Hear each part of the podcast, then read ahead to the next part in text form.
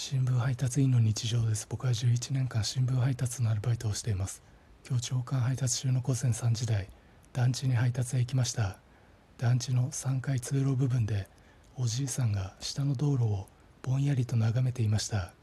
そのおじいさんは中学生の頃1964年の東京オリンピックを生で見てそこから何十年か経ち今の年齢になったみたいなおじいさんでした。